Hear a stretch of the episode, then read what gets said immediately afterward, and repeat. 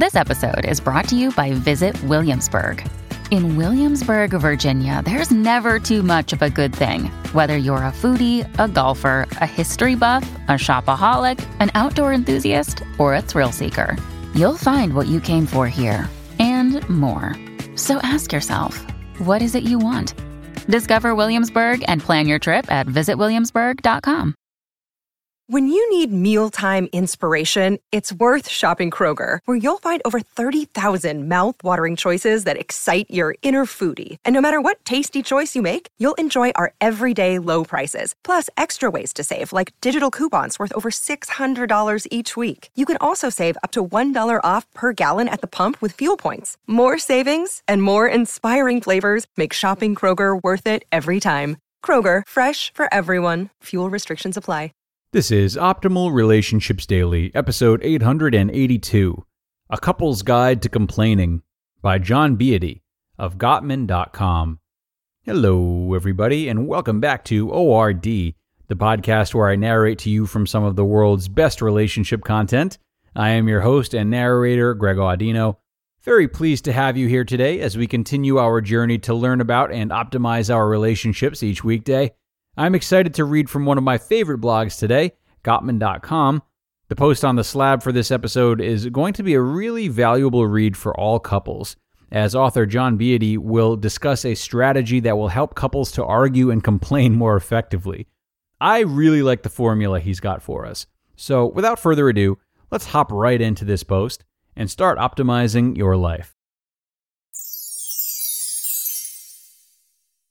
A Couple's Guide to Complaining, by John Beatty of Gottman dot com. My wife Tammy felt angry. All you do after you get home from work and eat dinner is sit on the couch. Why can't we talk or take a walk together or do both? Couples will always have complaints about each other.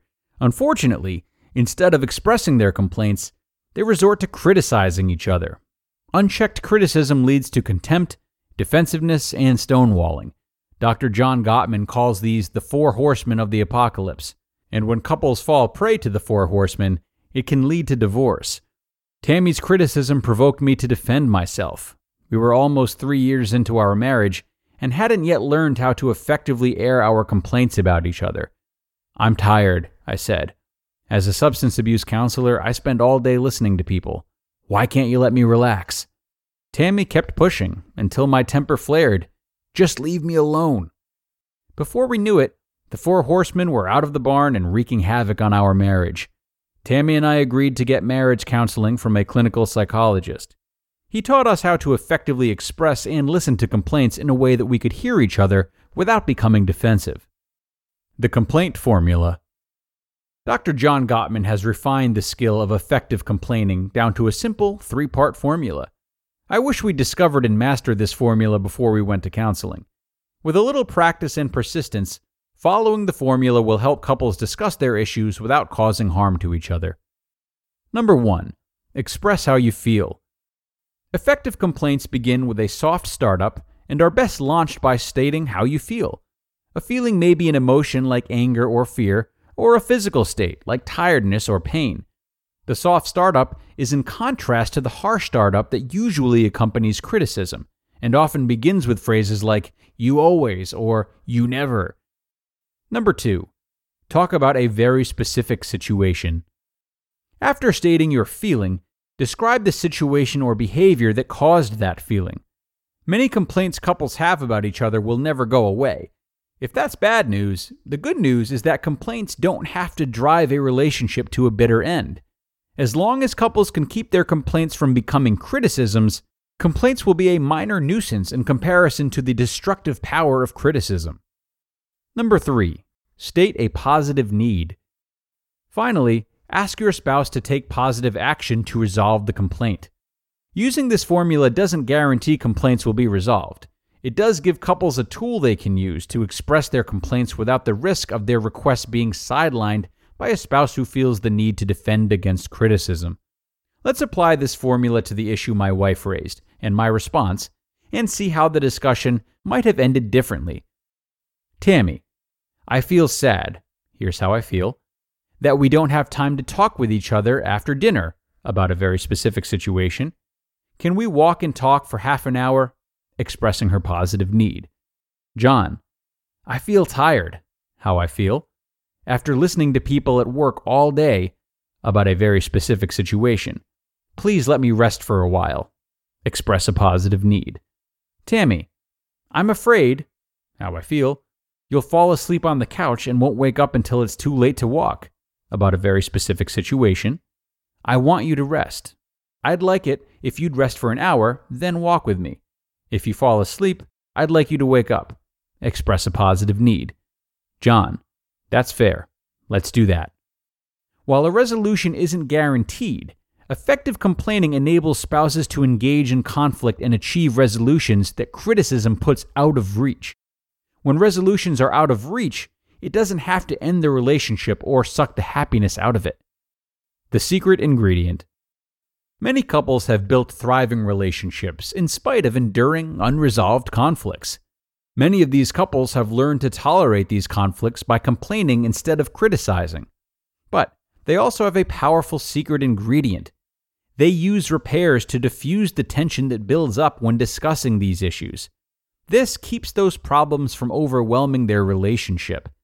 One perpetual conflict in my marriage has been my wife's tendency to get rid of things that we haven't used for a while. I'm a saver. After all, you never know when you might need something. At least once a year, Tammy decides to go through the clothes in our closet and get rid of the garments we don't wear anymore. I would never do this. She takes clothes from my side of the closet that she doesn't think I need and piles them on my side of the bed. Go through these and decide which ones you don't need, she'll say. We're getting rid of anything you don't wear. I used to get angry. Now, I laugh. For me, her behavior has become predictable. For her, my behavior has become predictable. She laughs at me as I sort through the stack of clothes, take out one shirt to get rid of, and hang the other clothes back in the closet. Couples who are satisfied with their relationships don't lack things to complain about. They've discovered how to complain without criticizing, keep the issues they have with each other in perspective, and use humor to break up tension that can lead to gridlock. If this doesn't describe your relationship, try using Doctor Gottman's formula for complaining. Add a dose of humor and see where it leads. You just listened to the post titled, A Couple's Guide to Complaining by John Beatty of Gottman dot com. A really important and easy-to-follow guide laid out here by author John Beatty today, which we thank him for.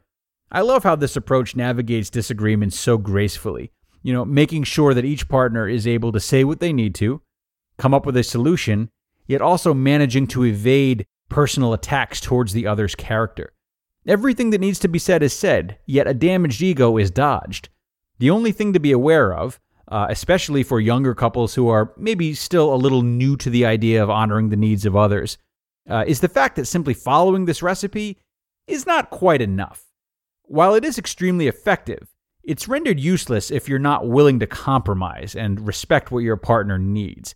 So just because you're patiently stating your needs in a way that's not directly attacking your partner, that doesn't mean your needs will necessarily be met in full. Compromise is likely necessary, and being patient with that is the foundation upon which any relationship or relationship strategy like this one is able to thrive. So thank you once more to Gottman for another wonderful read, and thanks to all of you for sticking with me through the end. It's time for this episode to come to a close, but it was great to have you all here today, and I hope you took something from this, as I did. You know we are here each weekday, so I hope you will stop in for another edition of O R D tomorrow. That's where your optimal life awaits.